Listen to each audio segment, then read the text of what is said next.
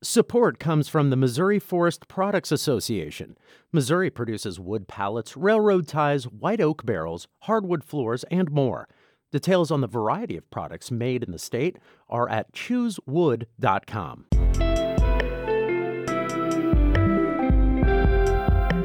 It's Monday, May 23rd, and this is The Gateway. I'm Sarah Fentem in for Wayne Pratt.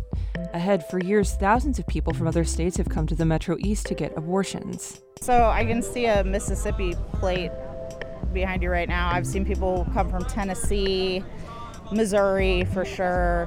The Supreme Court is expected to overturn Roe v. Wade, leading some states to outlaw the procedure.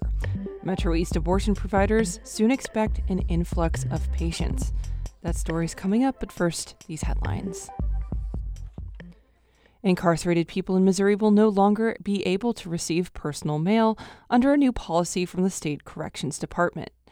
As St. Louis Public Radio's Shayla Farzan reports, officials say the move is meant to stem the flow of drugs and other contrabands into prisons. Beginning July 1st, anyone who wishes to send personal mail to an inmate in Missouri must mail it to a private company in Florida. The company, Securus, will scan the mail and send digital copies to inmates that they can view on electronic tablets. Karen Pojmann is with the Missouri Department of Corrections. She says checking mail for drugs is time consuming, and outsourcing the process will help save staff time. We have staff in the mail rooms, have to sort through all of the mail and check everything for anything suspicious. So it's a real drain on staff time. Advocates for criminal justice reform warn that allowing a private for profit company to collect and store inmates' personal correspondence could violate their privacy. I'm Shayla Farzan, St. Louis Public Radio. Researchers at Missouri University of Science and Technology have found a new way to measure the effectiveness of light energy. St. Louis Public Radio's Jonathan Ahl reports it will better, better help use lasers to treat tumors. The research shows how to determine the maximum amount of light energy that can be focused at certain depths of materials. Missouri S&T physics professor Alexei Yamilov says that means people producing new equipment to treat tumors and damaged tissue using lasers will know how much energy they can use and if the technique will work. It tells them how the energy is going to be distributed inside and under the best conditions so they can uh, estimate whether it will be safe to, uh, to do this. The research was published in the journal Nature Physics.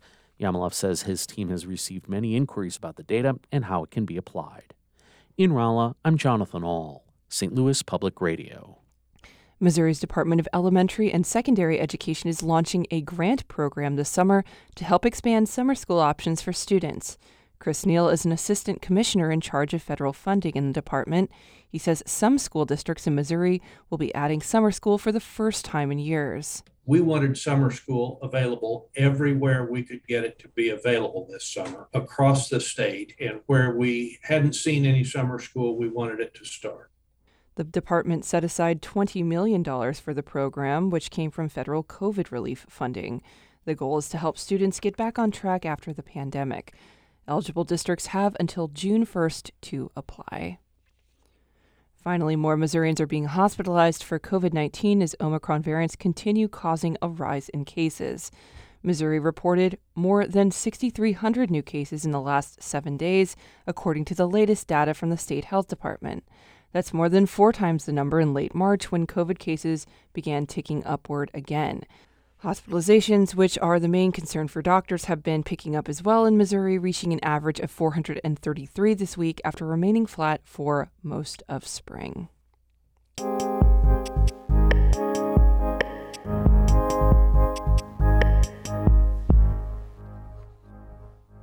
Abortion providers are bracing for an expected U.S. Supreme Court ruling that would strike down Roe v. Wade. If that happens, states will be able to restrict or ban the procedure. Clinics in the Metro East are preparing to assist thousands of new patients from across the country if the decision is overturned. At the Hope Clinic for Women in Granite City, Illinois, the day starts early. Around 7:30 in the morning, clinic escorts and protesters have taken their positions on opposite ends of the parking lot. Kate Hinklin Lauderdale is one of the escorts from the group Pro Choice Missouri. Can you imagine going for any kind of health care and having being greeted by this? Like the other escorts, she wears a rainbow vest and sometimes carries a big umbrella to shield patients from protesters. Another escort, Justine Collum, says the clinic, one of two that provide abortions in the Metro East, frequently has cars from other states in its lot. So I can see a Mississippi plate behind you right now. I've seen people come from Tennessee, Missouri for sure. Illinois Health Department data shows between 2014 and 2020, the state saw a more than 200% increase in abortion patients coming from out of state. In 2020, about two thirds of that group came from Missouri. But patients travel from Kentucky and other states that have put more laws in place that limit when and how people can get the procedure. According to the Guttmacher Institute, Southern Illinois is surrounded by states that are likely or certain to ban or severely restrict abortions if Roe v. Wade is overturned. Experts predict that means 14,000 more patients per year at the Planned Parenthood clinic in Fairview Heights alone. We've been waiting for this moment, right? We knew that this was coming and we've been preparing for it. That's Colleen McNicholas, the Chief Medical Officer of Planned Parenthood of the St. Louis region and Southwest Missouri. The organization in 2019 opened that large clinic in Fairview Heights just across from St. Louis as the Missouri legislature further increased abortion restrictions. Oh, sure. So um, the way that that works is that we would do two appointments. The first one would be a consultation. McNicholas spearheaded building a call center there that connects patients at the two Metro East clinics to financial support and transportation. She says that's become vital as poor people in states with strict abortion laws run out of options. It doesn't take a whole lot of time working in those places, Missouri, Kansas, Oklahoma, to understand that people's ability to access abortion care 100% in this country depends on where they live and how much money they have. She says the region's already seeing an increase of patients after Texas passed a law that allows citizens to sue those who help someone get an abortion. There has been this massive, massive ripple effect where, as Texans fill the clinics in Oklahoma, then Oklahomans need somewhere to go. Um, and that's going to happen state by state as folks are, are looking to either completely ban abortion in those states or to severely limit it. At least one new clinic is now scheduled to open in southern Illinois to serve more people. And McNicholas says Planned Parenthood is gearing up too, extending its hours and hiring more people. Illinois Governor J.B. Pritzker has said the state is prepared to welcome the influx of patients, and the state codified the right to an abortion in law in 2019.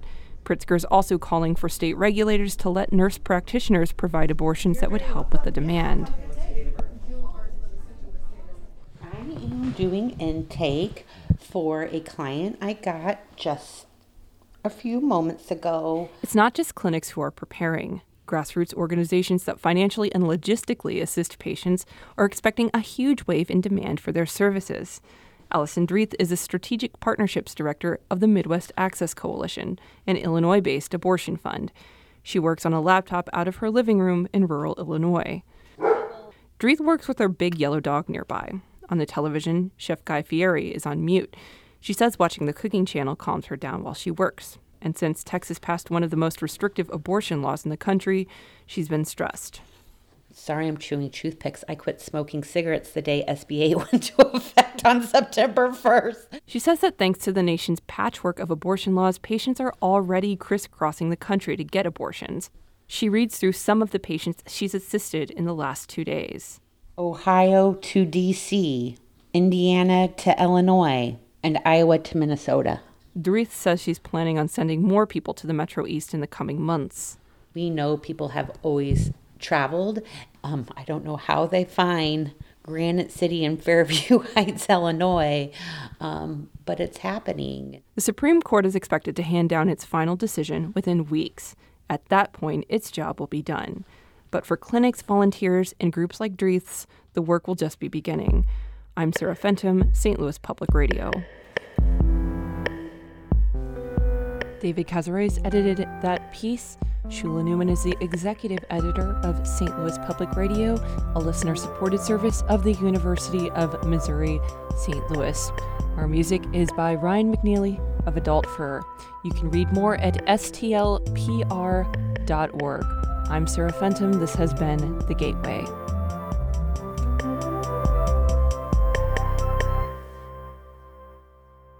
Support comes from the Missouri Forest Products Association, providing more than 41,000 jobs in the production of wood pallets, railroad ties, white oak barrels, hardwood floors, and more.